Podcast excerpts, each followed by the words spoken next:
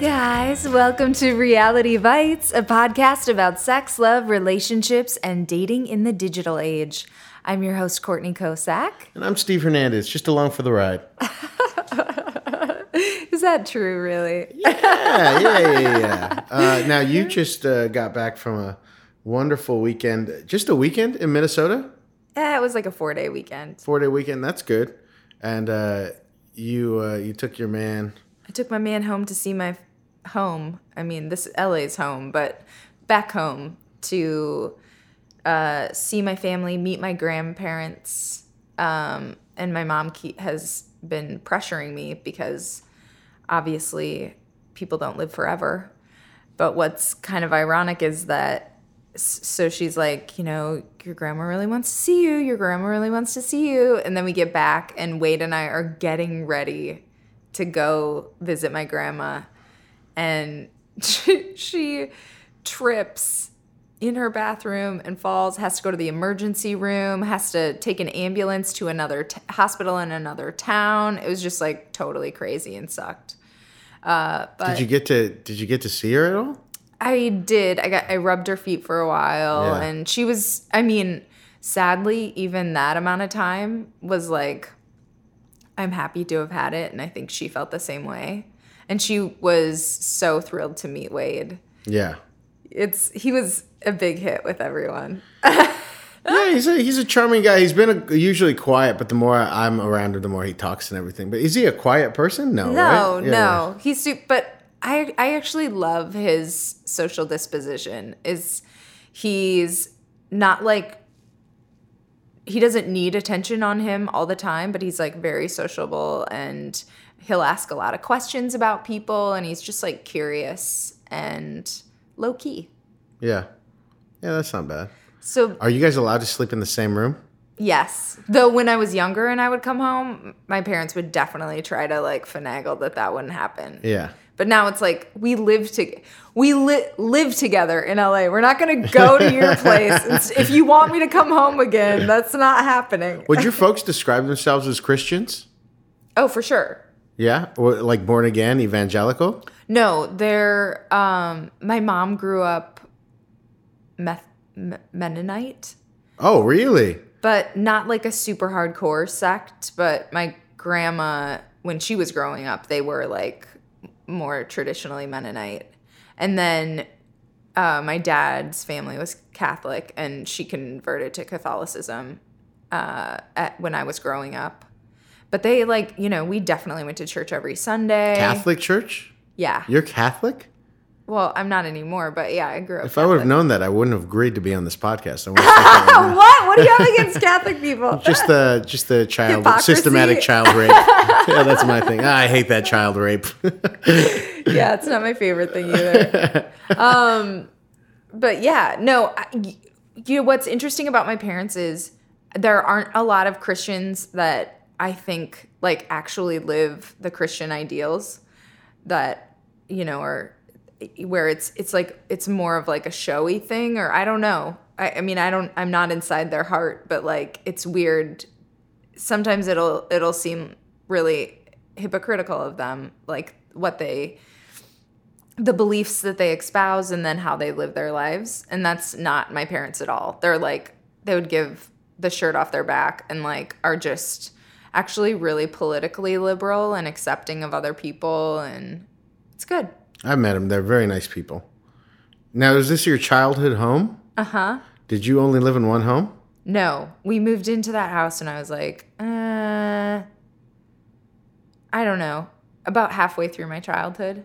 Oh, okay. And they're actually about to sell it and they're moving to, into my grandma's house. Just to be with her? No, she's passed. Oh, the other grandma. The other grandma. Yeah.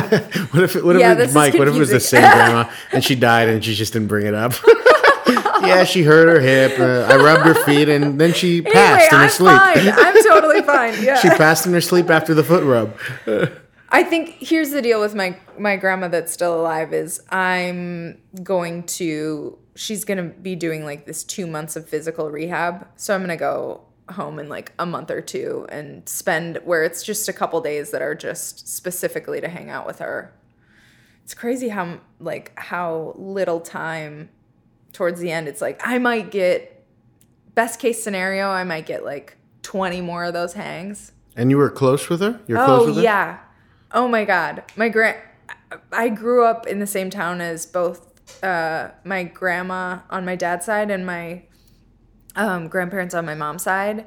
And so they would, you know, we would eat dinner with them, like definitely on a weekly basis. And they were there for us, like almost like surrogate parents. Um, and this is not about sex and love, it's about love. Um, but I loved hanging out with my grandma so much that when she, I told Wade this, and he was like, "Oh my god, you're so ridiculous." But when I would say goodbye to her, like after we would like have a like lunch date hang and like go shopping or whatever, that I would stand at the door until I couldn't see her anymore. Oh my god, that's so sweet. So, okay, it was a good trip. Wade totally passed with flying colors, but I was bummed to miss the dick pic show. Yeah, uh, the Dick Pic Show was amazing. It was at the Think Tank Gallery on Friday night and Saturday. Uh, Saturday had the symposiums. Uh, I didn't go on Friday night um, because I had to work, but uh, Whitney Bell, who threw it, Kid Bell at Kid Bell, um, said it was like a party. On the Friday night, you couldn't move around in the place. Um, Dope. But I, I'm glad I went on Saturday because uh, it was awesome. I can't tell you how impressed I am with uh, the show and uh, how impressed I am with Whitney. I mean, it was an amazing event. The artwork, all that stuff. It was a lot bigger in scope. It was a lot bigger than I thought it was going to be. Um, and then I'm so glad that I saw the symposiums too. I saw two um, online harassment and um, women, uh, feminism and pornography, which were both so wildly intellectual, stimulating. She had a brilliant panel for both of them. Um, on the online harassment thing, they were just talking about harassment, and we talked a bit, a little bit when Whitney was here um, with Maggie, but it was just so sad. The things they were talking about, you just don't realize as a guy. Like Whitney at one point asked the crowd of like 100 people, 120 people, how many of you have been like followed home? And like most of them had been followed home. Oh my god. I, I mean, that is so fucking scary. Um, I it, that I, I was telling Whitney this after the show too. I was just, dude, I'm a big Mexican guy. I could tell you a little bit about racism, maybe, but I just re- maybe once or twice in my life, and I mean not as a child, child, but as a grown adult, maybe once or twice where I felt like I'm in danger. And uh, a woman named Genevieve, I'm so sorry I didn't have her last name. Um, I believe she was British too. She sat next to Alexandra Tweed, and she said at one point, "You know, I just think it would be so cool to just be able to walk down the street and daydream and not have to like worry about anything." And when she said that, you know, you, you go, I go to films and I like participate in art and stuff because you want a glimpse into a person's life that's not uh-huh. like you. But when she said that, it broke my heart in like a very real way where I'm like, oh my God, I can't believe that women a lot of times when they're walking down the street, I, you know it, but the way she said it in the line was like that you're so aware that you can be hurt at any point that you're not allowed to just like free your mind in a way to have something to me to be able to daydream feels like a god-given right Totally. it should be but that a lot of women don't get that most of the time I've I've never worn both of my headphones in my ears at the same time. In broad daylight even I mean, because even I th- don't know if somebody is going to come up behind me or like yeah even i mean even that that is such a crazy thing as a, a big man to to to hear and to like not know that you just can just let go and not not be afraid for your life or that you're gonna get raped and that kind of stuff. I, I mean my big takeaway from walking away from there too is just like um you know i just wish more men could hear this stuff it's not anyone's job to explain anything to them. You know, it's no woman's job. But if, I mean, I told Whitney that too. I mean, if she throws this thing again, I will do my best to get 50 people or 100 people to this thing because I learned so much. Uh, the second thing, and this kind of spills over to some of the Harvey Weinstein stuff that, that we were talking about, we end up talking about later on in this episode. But, uh, What's her name? Sovereign Syre was really great in the feminist and pornography. oh we should have her on. We have to have her on. She's Yeah. brilliant. Yeah. And so funny. But uh, she, you know, when we're talking about uh, a lot of these kind of things. She said, "Oh, it's men's job, but men aren't coming out because when men hear about this stuff, they think of all the things that they've done wrong." Uh-huh. And so that's what's holding back a lot of this stuff. So men, and we said this before too, is that when a man hears about accusations or anything like that, they can list the five or six things or shady times and things that they've done, and they don't want to admit that, and they're afraid that they'll be exposed either. So it's hard for men, or you know, men just aren't going to do that because they're watching their own asses too. And to me, I, I uh, you know, when I heard that, I, I couldn't agree more. Uh, I have I have things in my, in my life. I can think of things that, you know, I'm not, you know, up until now, when you said rape, people were just thinking 1980s style rape, Right. You know, like oh, in an alley and just grabbing like that too.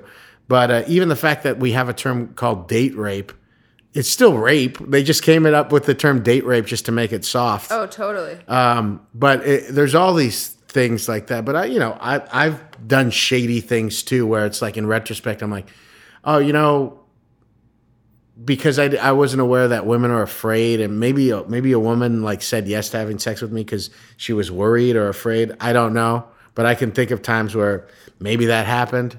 And this is nothing I'm proud of or anything like that. I just didn't know to think that way. Yeah. But uh, I, you know, And it's not like I think that's an important converse I, I love that you pointed that out. That's like such an interesting part of the, the conversation. Uh, because like I've had a couple instances where like yeah, it was it was it was date rape. I mean, it's I think it's hard for women to say that too because it's like and you look at all the things that you, you know maybe if i didn't drink so much this night or you know maybe if uh I, I said no more firmly or you know whatever like you look for your own hand in it uh but acknowledging that like sometimes it's complicated and it's not straight to the police alleyway rape Or it's not like, you know, uh, it's not, sometimes a woman doesn't ever even say no, but they just don't know how to, they can't Get talk out of in it. the moment. they can't get out of it And, uh, and in the past where, you know, maybe I, I wasn't as aware of to, to like read body language and take in the whole situation in a way. But, you know, I, I think all, you know, not all men, uh, but I think guys have a lot of stuff like that in their thing and they're afraid of, being exposed or anything like that. But we that's that's no excuse for us to wait on the sidelines and to to be okay with this. And it's just like, hey man, if you know this stuff comes out or whatever, we have to start fighting for these things and talking about rape and consent. We have to stop um, guys thinking that they have to talk women into sex. I, these are mm-hmm. huge mm-hmm. shifts for how we perceive sex and these kind of things. St- there's still a lot of guys that feel like they have to like alpha over women and be this way. That kind of way. I mean, that's how I am naturally, or how I've uh, not naturally, but how I've been programmed in a lot of ways. Mm-hmm. So now it's like maybe sex isn't. It's not a big enough deal where you're just supposed to be nice to someone for a while and then they say, Hey, I'd like to have sex with you now. That's different than what we think of as dating and courting and having sex with people for fun or anything like that. It's like, oh, yeah, maybe we're just supposed to be nice to each other for a while. And then a woman gives you uh, vocal permission and then you have sex and then everything's fun The and free. The thing is, women wa- also want to have sex. Yes, Let's absolutely. not forget that women definitely want to do this. That- that's what I'm saying is that the way we've thought and we're programmed is that you have to talk them into it. It's good if they get drunk because then you could more easily coerce them. Right. These things are still that what I just said is just a natural thing that people think. I work at a bar. I'm a bartender. I watch guys like trying to ply a woman with alcohol, and uh, uh, yeah, it's wrong. And um, thank God for things like um, the this uh, dick pic show. And like I said, if you guys, it was so much more important and so fun and so awesome, and it also made me so sad in a way to seeing that you know there was like a hundred people listening to these brilliant women talking about these things, and I was just thinking. Oh, this is half the population of the world, and there's just this small, mighty group of women who are trying to change what these things and you know they brought up a good point if a man flashed their dick on the street that's a crime That's a mm-hmm. huge crime where mm-hmm. people would say throw them away, mm-hmm. but throw away the key. This is awful. But sending a dick pic to someone unsolicited is the same thing as flashing your dick on the street. And people act like that's not the case, but that's the case. It has nothing to do with trying to seduce a woman. It has everything to do with I have the power, Power. to humiliate you or to make you feel feelings that you that you don't want to feel. To just impose myself on you in whatever way I can. Yeah. So this is a very important show. It was amazing. I'm so impressed with uh, Whitney Bell.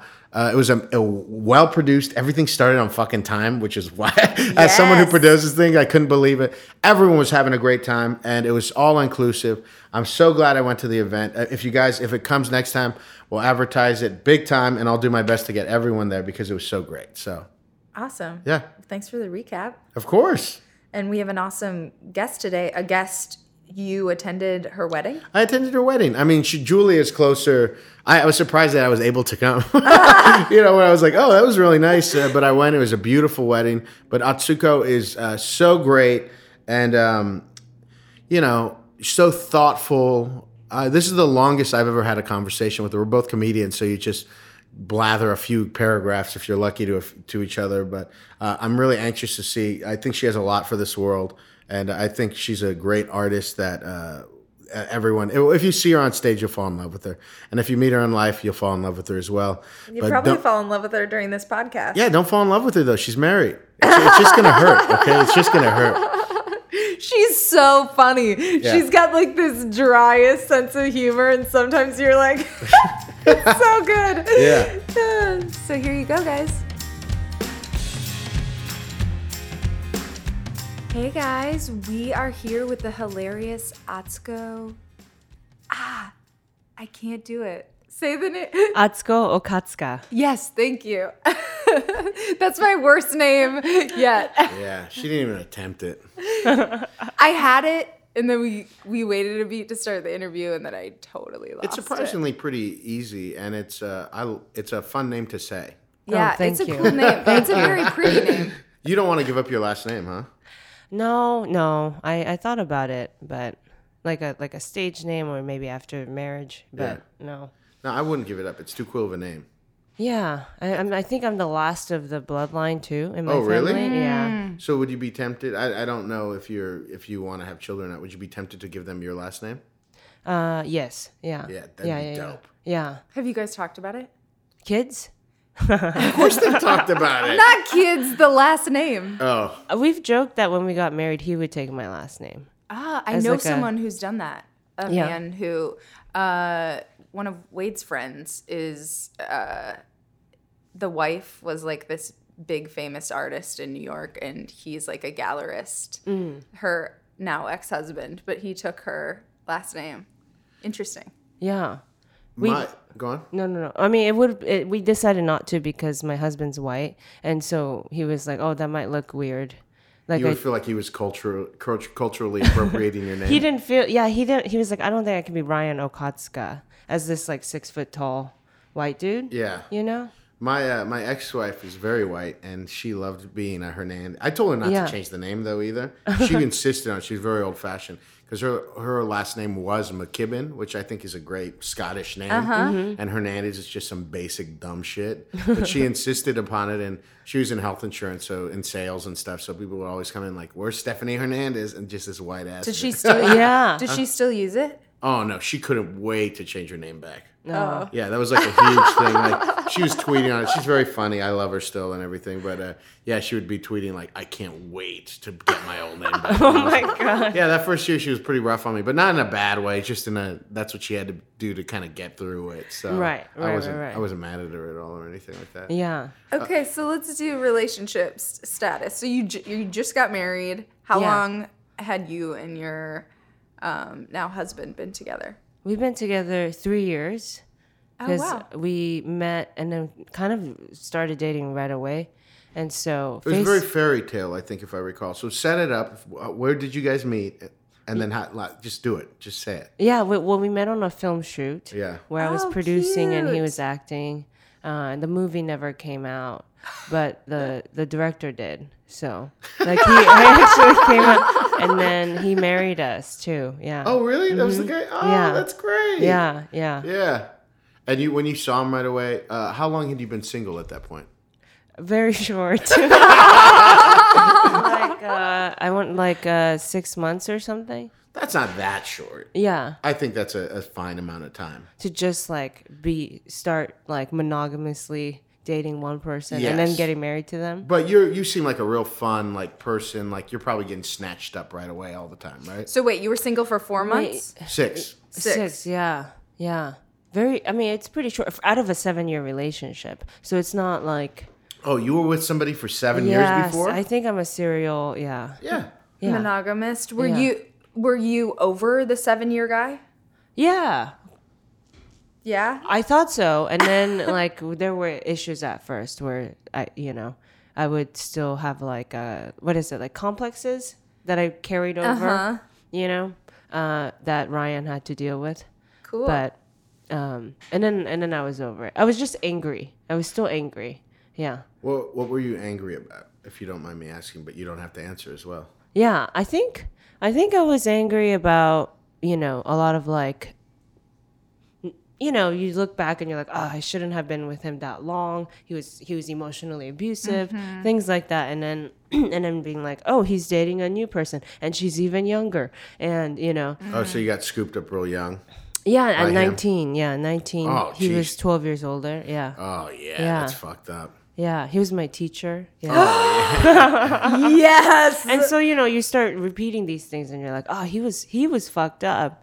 And uh so yeah, I was still like angry about it and sometimes it would come up, I think.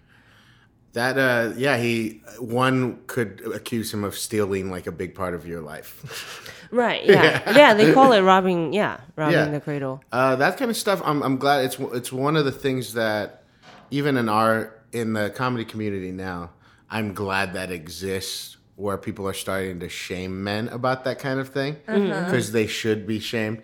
I, it's just I don't think it's a. If I, you know, I'm a. It's, it's, like it, on one hand, age is just a number, and on the other hand, when it's like kind of predatory or like, I don't know. Well, it's not. I don't think it's necessarily predatory. Although it sounds like your ex may have some kind of weird, like a pattern. That, yeah. Mm-hmm. Um, I don't. I don't know, but you know, I don't date anyone. I always had this rule: I don't date anyone under 27 because mm. they haven't experienced enough life. They haven't had their heart broken and stuff like that. And for me to like kind of infringe my old man life on it, it's kind of taking something from them. They haven't had a chance to live. You have to why would I why would I make a 24-year-old person value the things that I value as a 30 man in his late 30s. It's like a fucked up thing to do. I will applaud to that. yeah, no, that was beautiful. Yeah, I, I, mean, got very emotional. But um, listening. I did. Yeah, Oh, really? but I didn't want to clap. I mean, we can't. Yeah, I'm not gonna clap you're right so now. dry it's so funny no, but but also yeah, it is it is uh, something that up until this point it, people didn't say it was a big deal. They said it was fine.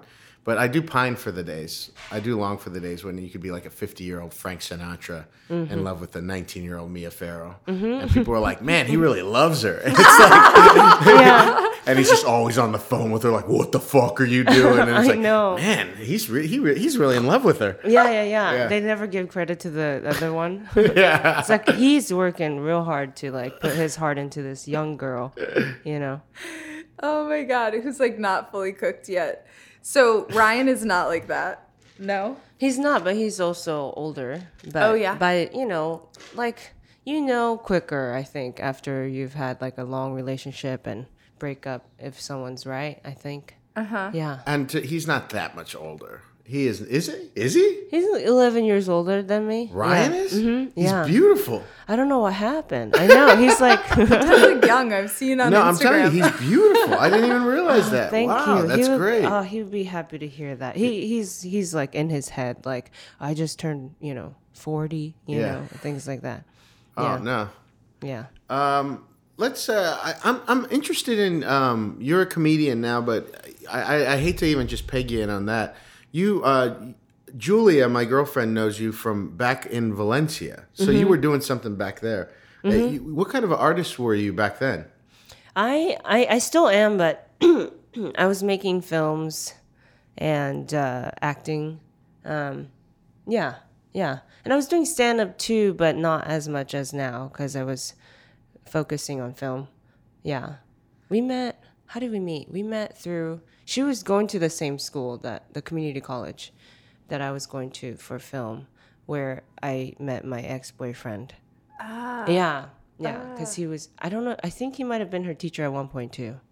I'm not sure. Jeez, but- I'm glad that he went with you and not her. huh? no, yeah, yeah, she, yeah. He, I don't know. I don't know what he. He was like. I was just available, maybe. I don't know. yeah. So I went to this all girls uh, college, and um, except for in the theater department, there were like some like apprentice, quote unquote, boys.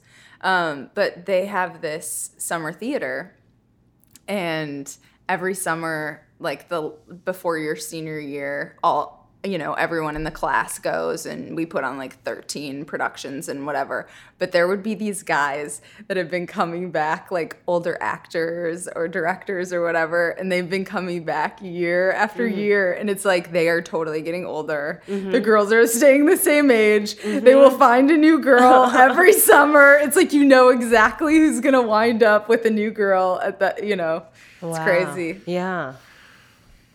Totally. And we paid for it. We paid for that experience. Damn, it's all. Yeah, it's on McConaughey.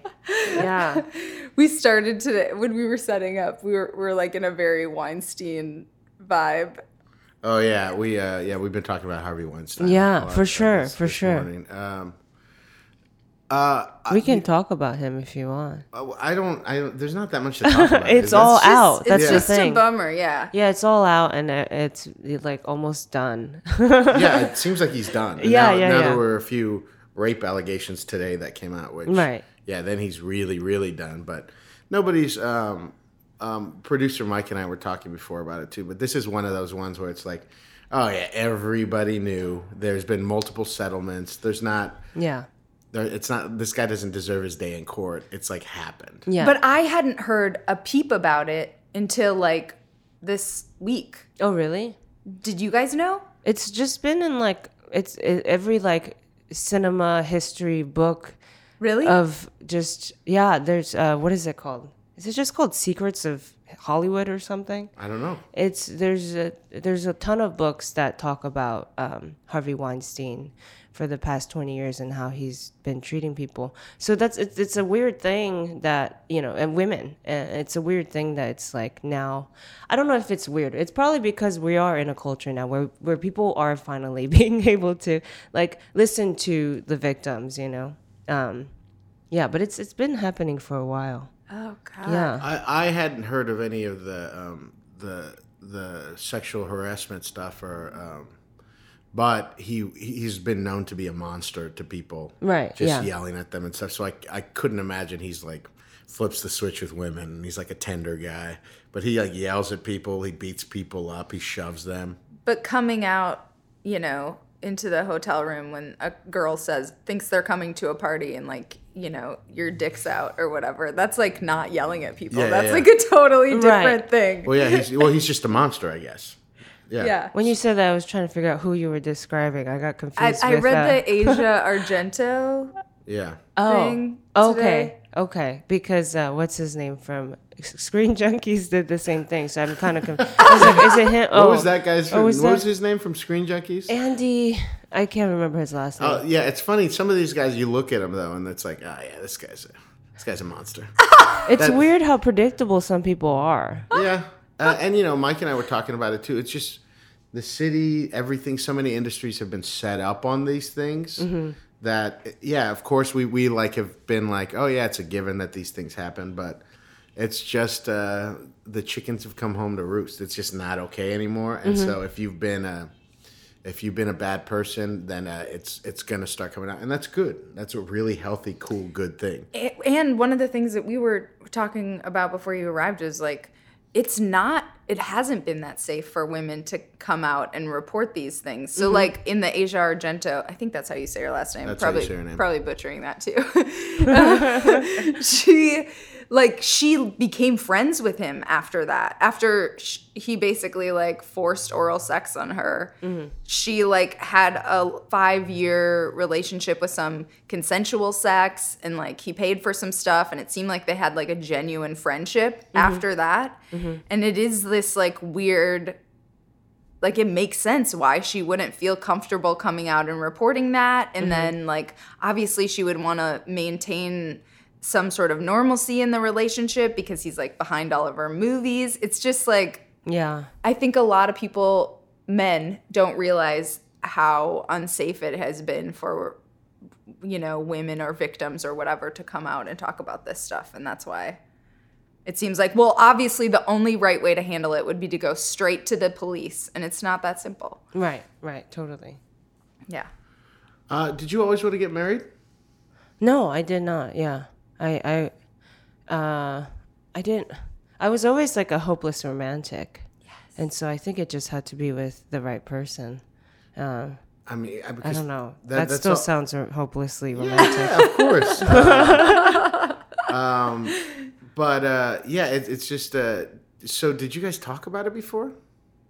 Um, a little bit, yeah. We were like, I would, I would, I would sort of. I, I don't know if it's called joking, maybe instigating, with like a cute voice, of course, and like you know, like yeah, it was it was with like a private, in you know, behind the, in the house, like a high pitched, higher pitched voice, you know, that you talk to in your partner, with sometimes, right? the baby voice I, You do that. do you do that? We, I have voices. We have a couple of voices. yeah, that we you do, voices. Yeah. Yeah, you do bits with your lovers. Right, yeah. And so it's just talk- like yeah. it was just like a little bit of like, you know, something about like will you be my husband? I don't know. I say things like that or like are you going to you know, I don't know. I husband, wifey, something like that.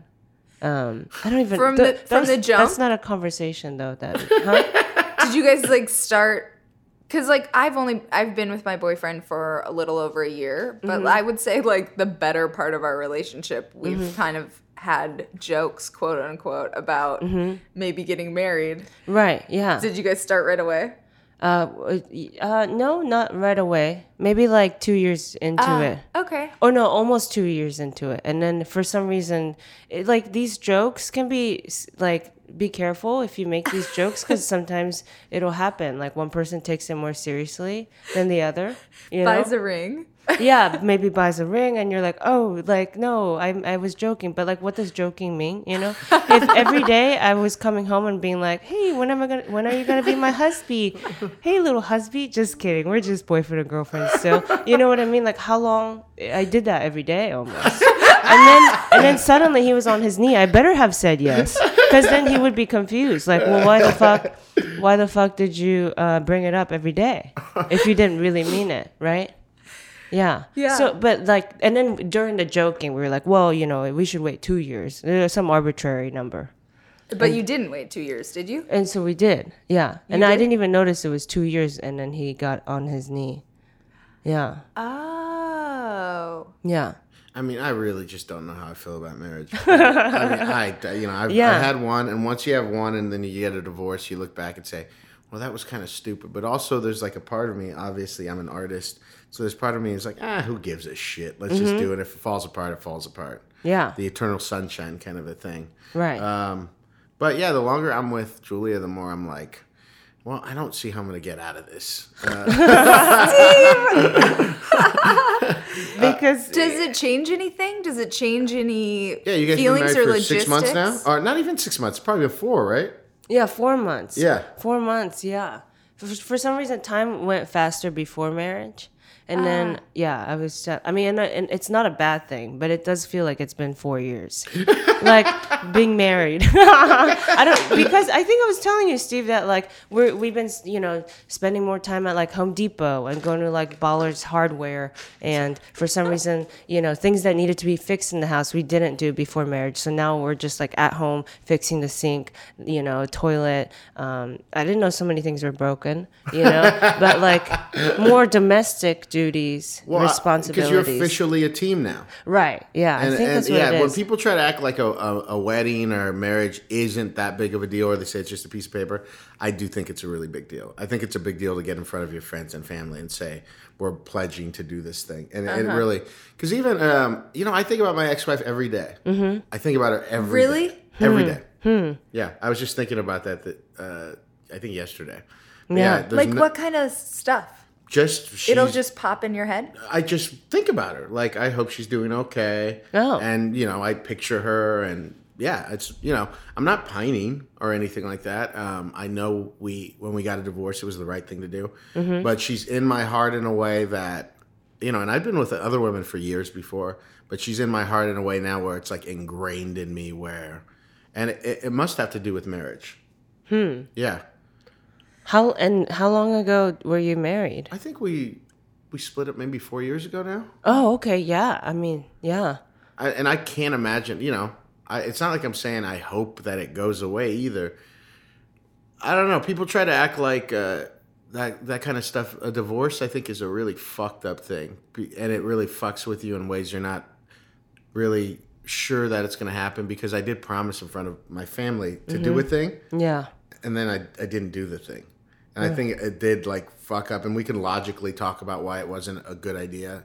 And I do really think it was a good idea that we got a divorce. But also, I just hope she's okay. Yeah. That's the other thing too, because you did that in front of people. My only thing about getting a divorce and getting married again would be like, oh God, they're not gonna believe me this time, right? Absolutely. Like bring out the same group of friends and family members to be like, hey, this is number two, uh, but believe me this time. You know what I mean, right? That that would be the hard no, part absolutely. for me. That's what I wouldn't want to. But it, like with Julia, it's her first marriage. Yeah. And she would want to. And every woman that I've been with after keeps getting a, a far better version of me anyway, too. Mm-hmm, and also, you know, a big reason why my wife and I got divorced because I started doing comedy after we got married. Mm-hmm, And she didn't sign up for that shit. You know, it's a bullshit lifestyle. But, Sure, sure, sure. But Julia has certainly signed up for that shit and seems to enjoy it. So Right? Yeah. Uh, you I, as a performer I, I think uh, you're one of these and I, I think that's why i really like the rise of uh, women comedians because in the past year or two there's more and more but when you think of stand-up comedians before you think about grinding you think about going to all these open mics but there's also the, uh, a kind of performer and i think you fall into this category where um, you guys are just so whimsical on stage and everything and you just get up and have fun and they just they have fun in, in a way and it's like you don't want to you don't want to see uh, Atsuko grinding because whatever happens on stage is so nice and fun and free. So just watching um, this a rise of a woman performer where they, they don't have to give in to the idea that they have to fucking stand up as some excruciating thing. It's really fun to watch you on stage. You have fun on stage, right? I do. Yeah. Yeah. Thank and are you, you. careful to guard that part of you so that it, it doesn't ever become a grind? Um, I'm trying to still figure out what you mean by grinding, like a kind of like a hard edge. Uh, Like, Like- I- I think it's- Like a- no, what? no, no. As a man, it's it's supposed to be miserable. So when you're doing stand up, you're supposed to do 10 to 15 open mics a week when you Oh, start sure, off. I see what like, you mean. Uh-huh. Like that kind of a thing where you're like, I got to go do this thing even if I don't want to. You got to break yourself down. Um, but uh, there's uh, just a whole group of female performers specifically. I could think of maybe one or two guys that are are that that do it, but mostly it's it's uh, women that just go and they're just a fucking pleasure to watch on stage. It's a different kind of a thing, I think.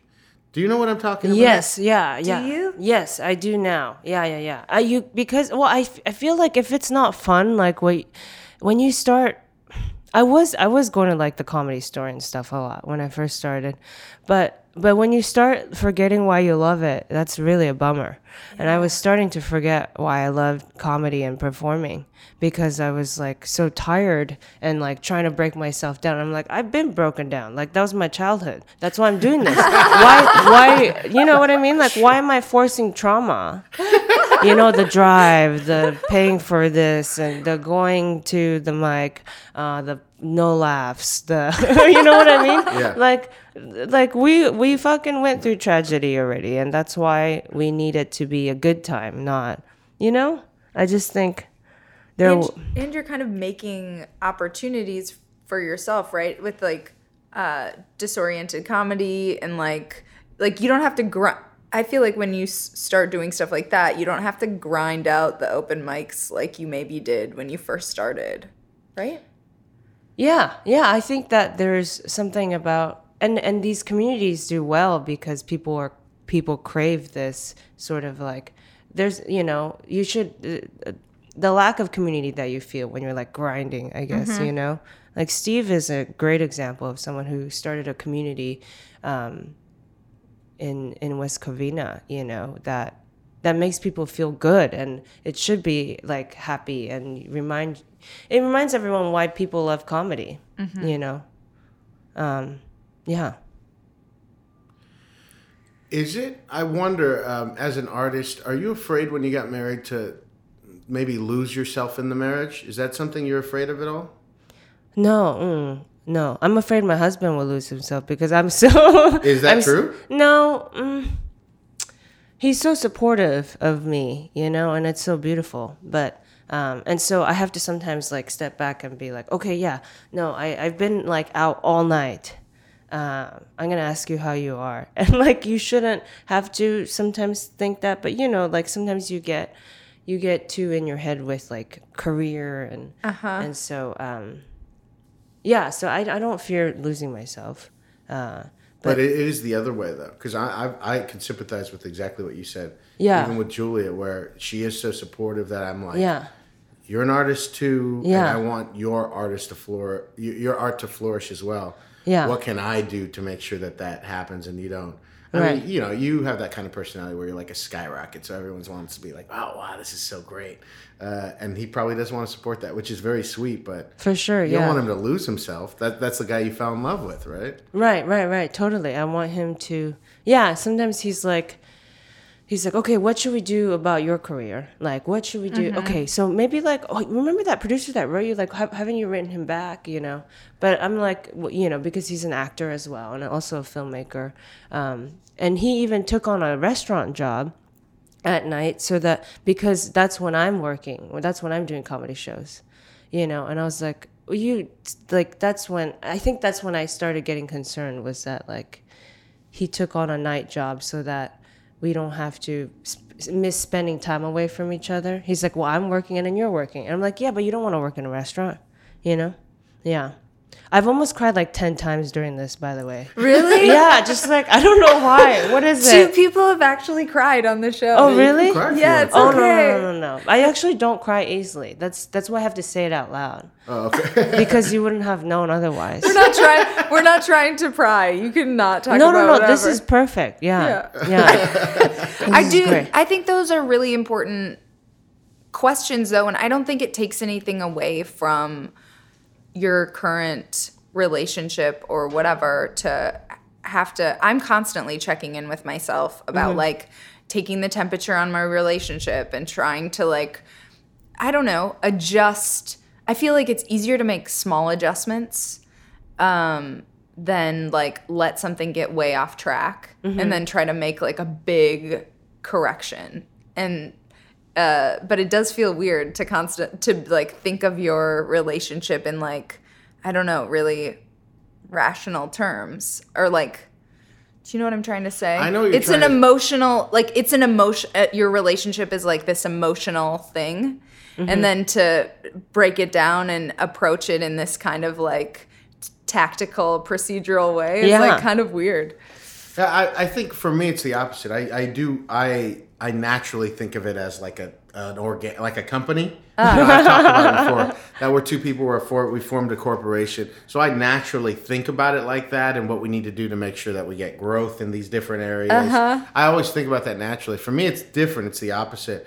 Is uh, you know I just said this on some other podcasts too, but I feel like I'm for me, I, I'm trying to be very open to organically really falling in love in, in an emotional way. Mm-hmm. And I do feel like for me, especially, you know, Julia moved in in September. Um, and so it's only been a month or so, but I'm really starting to, as much as I can consciously let myself fall in love with her in an emotional way, uh, I do think that's happening, which um, I'm very, I'm trying to let that happen and to need her and all that kind of stuff. Mm-hmm. And her living with me has really helped out. She started making soup. Okay. Yeah. Yeah, yeah, yeah. Around, okay. Yeah, which I've I, all throughout our Were you lacking in soup uh, consumption? I've never had soup. Oh, okay. I never had soup. soup never came up with us. She had never made soup before. Oh, That's uh-huh. a real thing. Um, and I did most of the cooking before. So whenever she would come out or be around, Right. I'd always be cooking things. So I didn't know she Right. Uh-huh. had this domestic side to her. Uh-huh. As soon as she moved in, she started making this nice soup. It's a nice vegetable soup, oh. low sodium, you know, because of my blood pressure. Yeah. But uh, it's just always there. And then, uh, so I think for a lot of people, they might say like, "Oh, the woman's cooking" or something like that. But my mom didn't cook. My mom's a terrible. Oh my god, I can't cook. I can't cook a thing. Yeah, a lot of most, a lot of women, I should say, and any women that I've dated, most of them can't cook anymore. It's just a thing. Yeah. But but that's good because it gives us guys, because we're done. Men are done.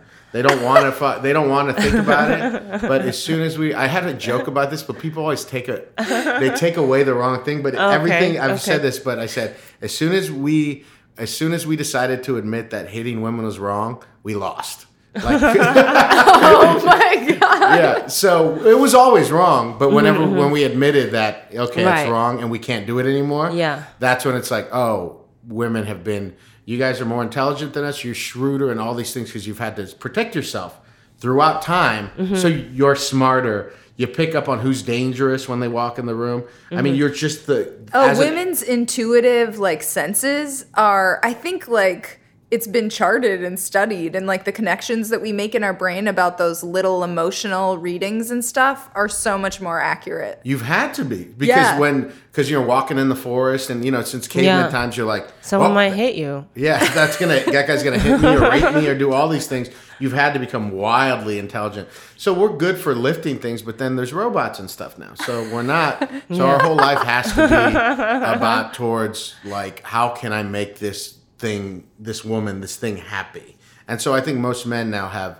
There's a lot of men who have cooked and decide to cook, but I, I I know how to cook. I took care of my wife that way because she had a real job, and I mm-hmm. felt bad doing comedy at night. Mm. So she would come home for lunch, and I would have a salmon or a nice oh, thing. Wow, For her. yeah. All that to say, mm-hmm. I've never let, in terms of food, I've never had a woman who's said, "Oh, let me feed you." Then, and so even these things like soup, Yeah. I'm like they're seeping into my heart, where there's a small child inside me who's like, Yeah. oh, this is very nice." That sounds like the start of a novel. Like your, it's your autobiography. You know. Yeah. It starts with the soup.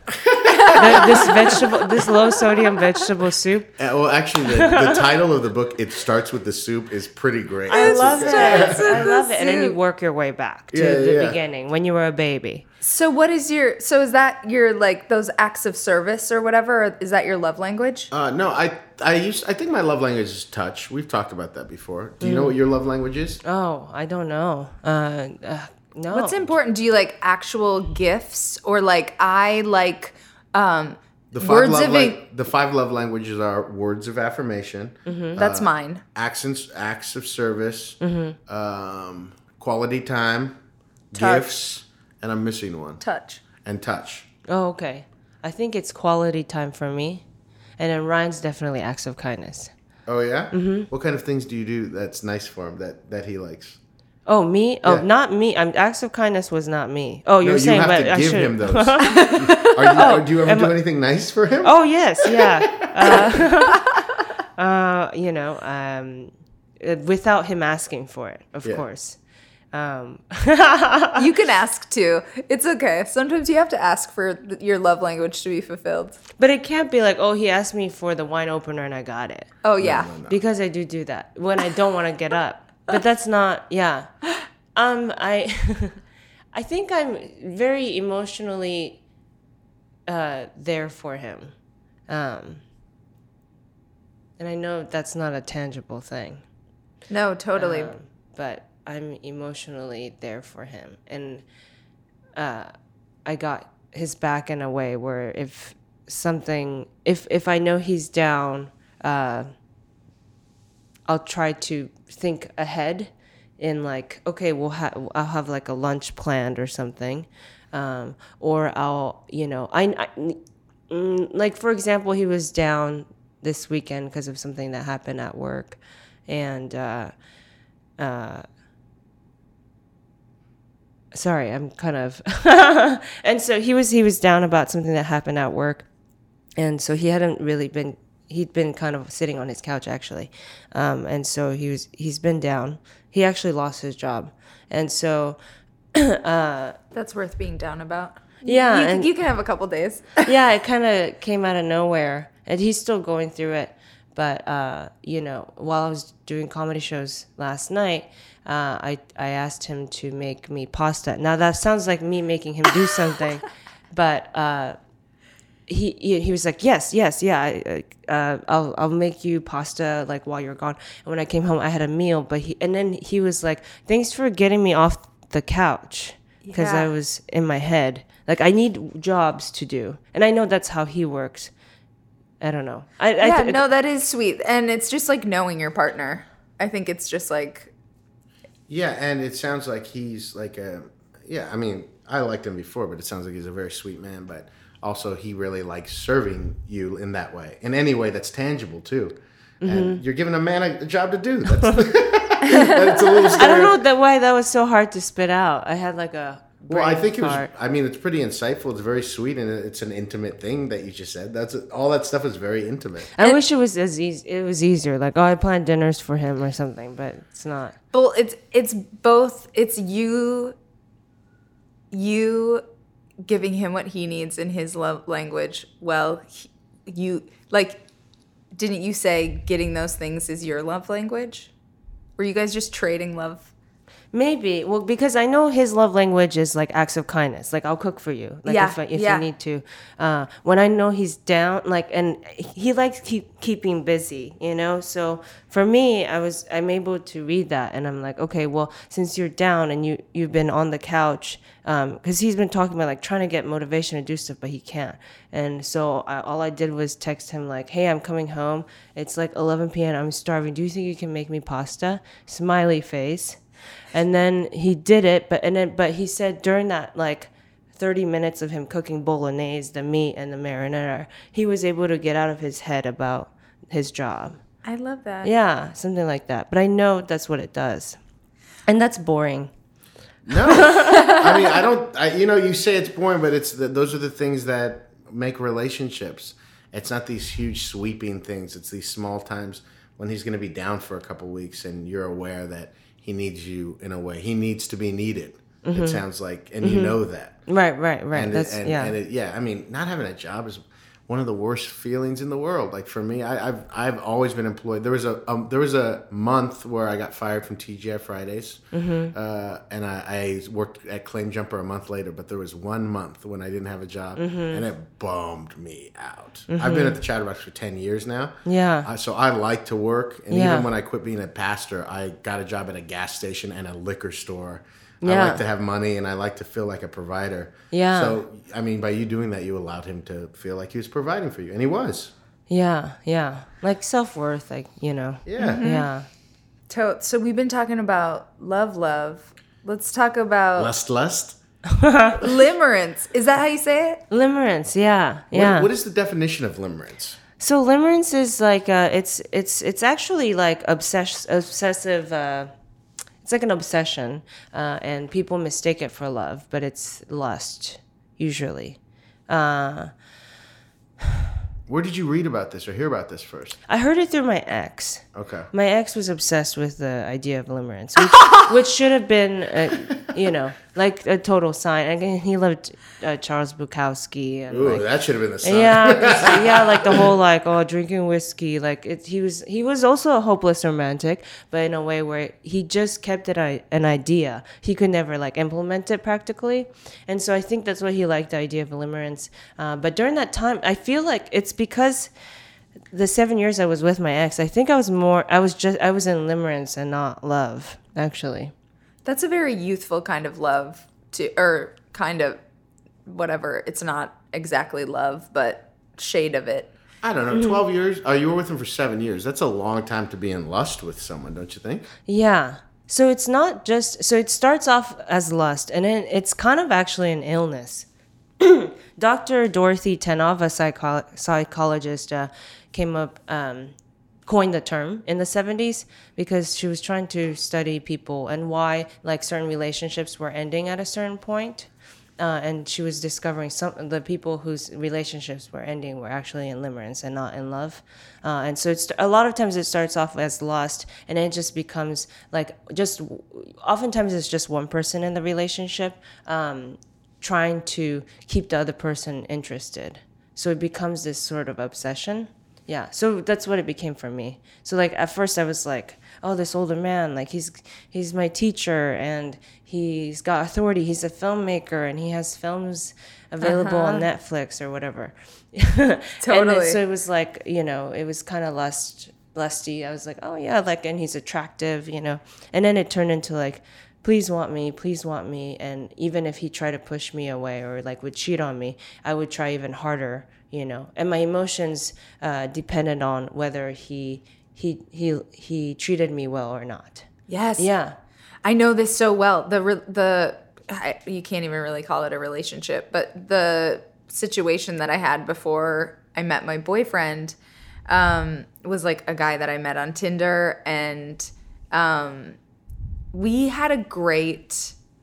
We were definitely had lusty vibes for each other, and that was mutual at the mm-hmm. beginning. Mm-hmm. But I like had painted this picture of who, just exactly like what you're saying, of mm-hmm. who I thought he was and how that complemented my life or whatever, or who I thought I should be with. And I was like, oh, yeah, a little bit older, um, has this like cool hip furniture store, motorcycle, Yeah. Aidan from Sex in the City. basically. But I like, but sometimes he was like shitty to me. And like, if I, you know what I mean? If I mm-hmm. really got outside the fantasy of it, I would be like, this guy's just totally not for you. Like, mm-hmm. move mm-hmm. on. But I would stayed stuck in this like limerence or this like fantasy scenario. And then it was like this obsessive feeling. And I was totally dependent on whether he wanted Yeah. to be with me too. Yeah, that weird. that would make your day or break your day. Yeah. yeah, yeah, um, yeah. And I, I yeah, I just started Uh, to me, it sound that just sounds like a regular bad relationship. right? Yeah, no, totally. mean, Some would a- call it an abusive relationship sometimes. Well, because he, because, do you think that then um, he didn't want to be with you, but he didn't know how to cut it off? No, he did want to be with me. That was the confusing part. So maybe it was like a maybe it was more of like a emotionally abusive relationship. It probably turned into that. Yeah. Yeah, yeah, yeah. Yeah, or some weird kind of like codependent thing. I mean, if he's cheating on you, he doesn't want to be with you, probably. Yeah, I mean that's that wasn't yeah, but then he would be like, "Please don't leave me." So I'm, Uh, you mentioned a film when if we're talking about uh, say it again for me. I keep limer what Limerence. Yeah. Limerence, uh, which I'd never heard of this before. Yeah. Um, you mentioned a film yeah. in regards to this. What was that film called? It was called Thirst Street by Nathan Silver. Yeah. and it's out in theaters right now.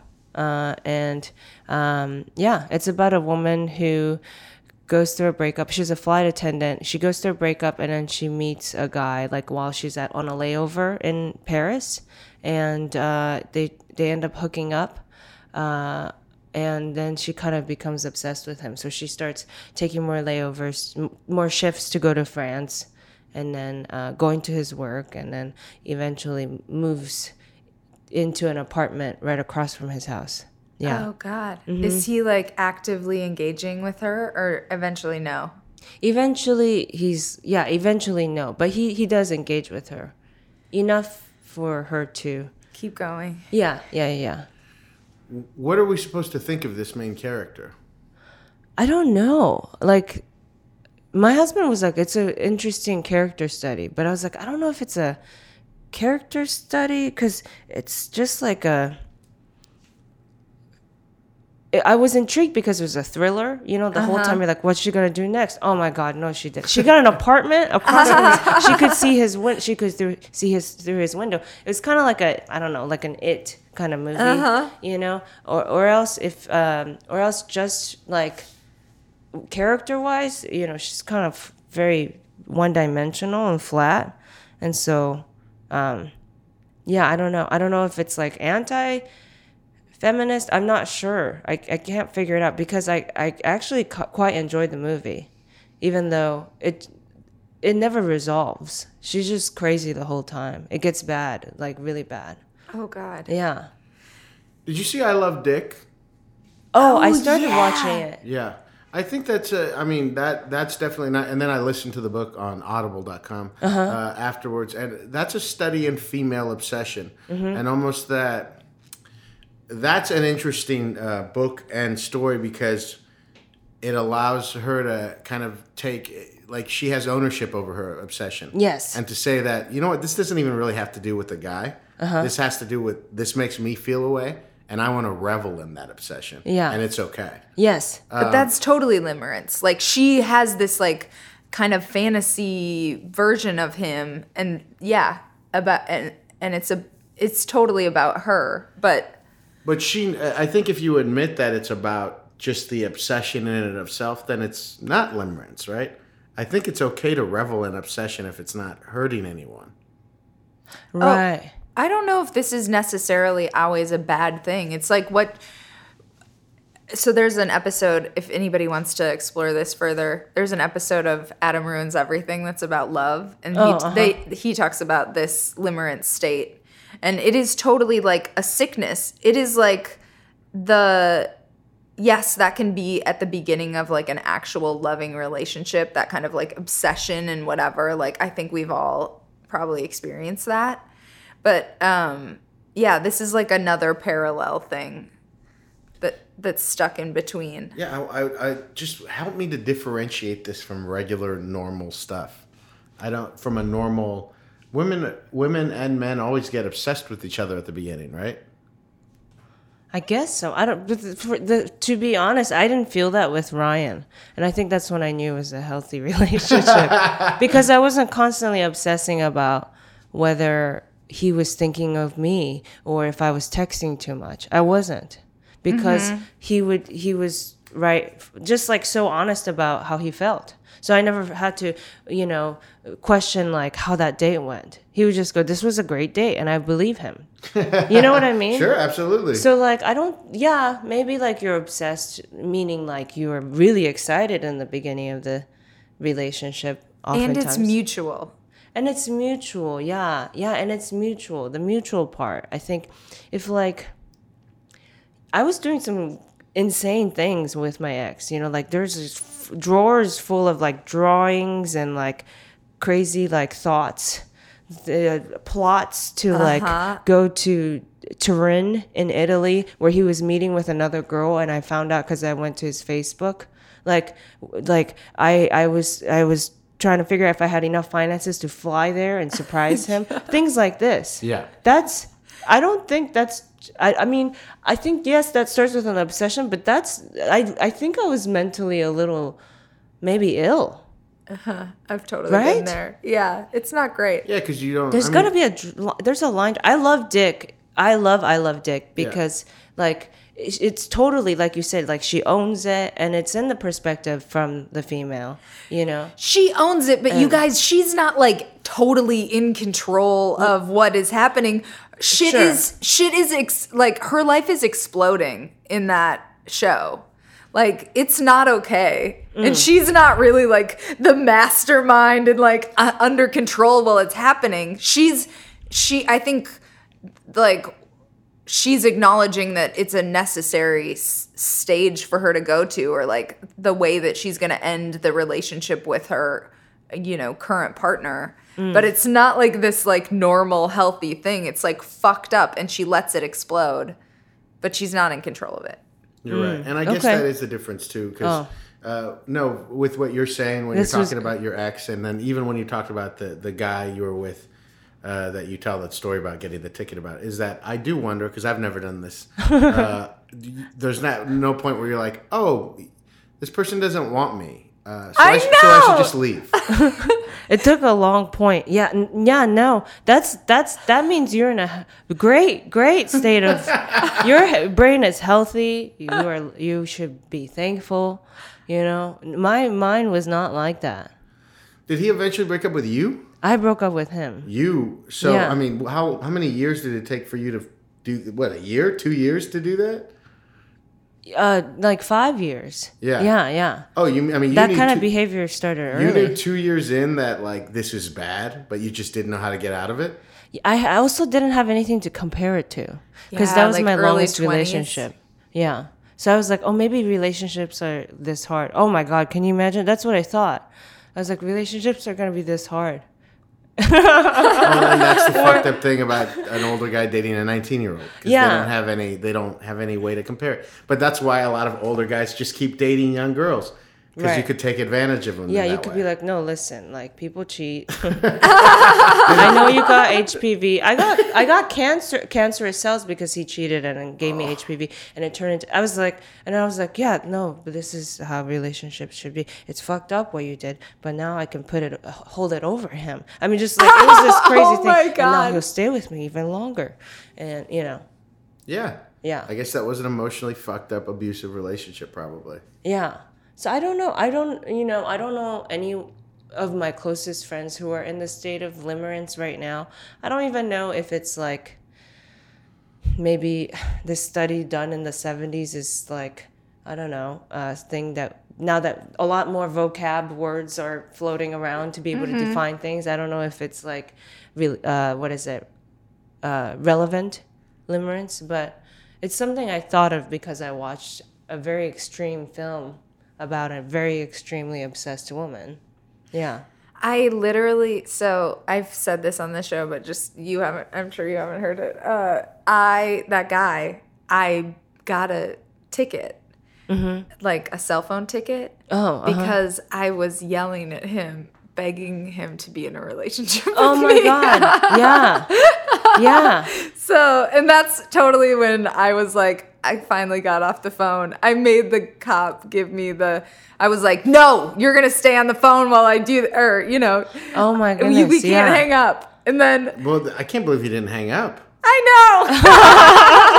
know. no, totally. And that's the thing. Like, normally you're not like this with friendships, right? Totally. Family members. And so that's what, like, because I'm normally not like that either. I wouldn't, like, because a friend didn't pick up or a family member, you know what I mean? It's, it was like, I was in a different state for seven years. It's not my normal personality. Some people's normal personality is constantly obsessive. That would be different. That's different. But it's like for like five years, I was, uh, yeah, I was, I was, I guess, sick. Yeah, no, and my friend, I'd be anxious about whatever if he had texted me something weird or not texted me at all or whatever, and my friends would be like, "What? Yeah, What are who are you right now?" yeah, So, yeah, if you're at home obsessively stalking your exes or, or current partners Facebook, You step might have a away. problem, you might have a problem. Yeah. I mean, there's no, there's. How do you no- get out of it? How'd you get out of it? You just got fed up?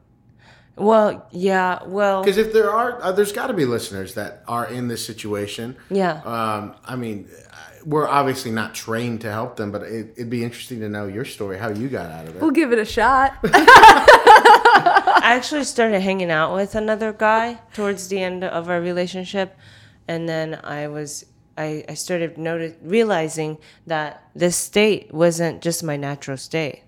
Like, oh, I can get out of it, and I'm actually starting to crush on this guy, and like, there's a mm, there's like a mutual respect here that I think it, I needed to compare it to something else for me to realize uh, that I was actually depressed for a long time and in, in an unhealthy state, and that I wasn't actually being myself. And so um, it's when I think it's when you get to be yourself, maybe that you realize, oh, maybe that's, but you you might realize that is your normal state too. and you got a long life ahead. then of I don't really know. Yeah, if you're constantly trying to control people yeah. to to be with you to affirm you. I don't know. Like I think Donald Trump's normal state is like this. Yeah. Too. Yeah. No, that makes sense. You just forgot. You forgot who you were. Right. And so you were you were hanging out with someone who reminded you that you're not that way. Right. Right. That You're Right. a normal, cool Yeah. person. When that the guy you were with before, just, you weren't made to feel that way at all. Right. Right. Right. Yeah. Well, you're not with that guy anymore, man. Yeah, You're with the yeah. sweetheart Ryan. Uh, you had a beautiful wedding. It was so great. Um, your grandma was front and center. Oh, yeah, yeah, she You- was. she, yeah. If you uh, follow her on Instagram, um, she's always dancing with her mom and her grandma. Uh, it was That's it, so was it just all, you guys? You got brought up by your grandma with your mom? Yes, yeah. Grandma raised me, and then mom was always there. Yeah, Yeah, Mom just was three, always just three babes, just three women. Yeah, three generations of women. Yeah, so I didn't know how to do men. no way. Yeah, my gra- yeah, my grandma's husband died, and then my my parents got a divorce, and then How, so how old were you when they got a divorce? I was like one. Yeah. Oh, okay. But they met on a Japanese dating game show, so it wasn't like. Are you serious? Yeah, and yeah, I joked that that's why my grandma raised me, cause like it wasn't gonna work out. you know what I mean? It was like, oh, you didn't take it. You didn't take it seriously, like finding a partner. Like the the the the premise of the game was that you go on three dates too, and then you decide if you want to marry them. It was like three dates. Oh my god, that's like some of the reality shows now where it's like married at first sight. Oh, do Oh, you, do really want to? show Yeah, like they have a show like that. Some of those people are for real getting married. I feel like at least with like The Bachelor, like you you are forced to go through like you know jealousy, like a lot of mm-hmm. emotions early. so by the time you decide to maybe be with that person, we don't want to give too much. no, to I don't know. I haven't seen The Bachelor actually. I don't know why I'm comparing it Yeah, to. you know, yeah, you get those helicopter rides and stuff like that. Yeah, it's pretty down to earth show. I, I can see where it would really work out. Although I think the past couple have worked out. I think. Uh, I Have think- they? Yeah, I mean, I f- feel like that's a super traumatic way to start a relationship. it is traumatic, but trauma bonds people. So Yeah, that's true. Yeah. yeah. Where like you probably can't see a rose ever again. You know, you're like, Is that for me or not? yeah, Well, I'm glad that they met on that game show. Yeah. And you're here. yeah. Thank you. Yeah. Yeah, uh, where can where can we find you on the internet? You can find me on uh, my handle is Atsuko Comedy. Atsuko spelled A T S U K O uh, on Twitter or Instagram, and then um, Facebook, YouTube. Yeah, go see her do comedy. It really is a joy. Uh, I- you know, I love watching come out to Covina because uh, yeah, the, everyone goes wild for you, and it's just. It's, it's always such a fun thing when you're like, I wonder how they're going to respond to this person. And then, and then they just go crazy for her. So I she's love great. Covina. Yeah, whenever you get an opportunity to see her, go rush out uh, and see her. You'll have a great time. And Disoriented has been going gangbusters, right? Have you guys had some like sold out shows? Yes, yeah, yeah. We have a show on November 9th uh, called Brutally Honest. Uh, it's uh, all proceeds go to Define American. Um, they work with undocumented immigrants, and I used to be one. And so we have a bunch of awesome, like uh, Johan Miranda, uh, Cristela Alonzo, uh, people who talk about immigration, and uh, comedians who talk about immigration. It's going to be an awesome show. It's at the Lyric Hyperion. Nice. Yeah. Awesome. Well, thanks for joining us today. Thank you. Thank you for having me. Bye, guys.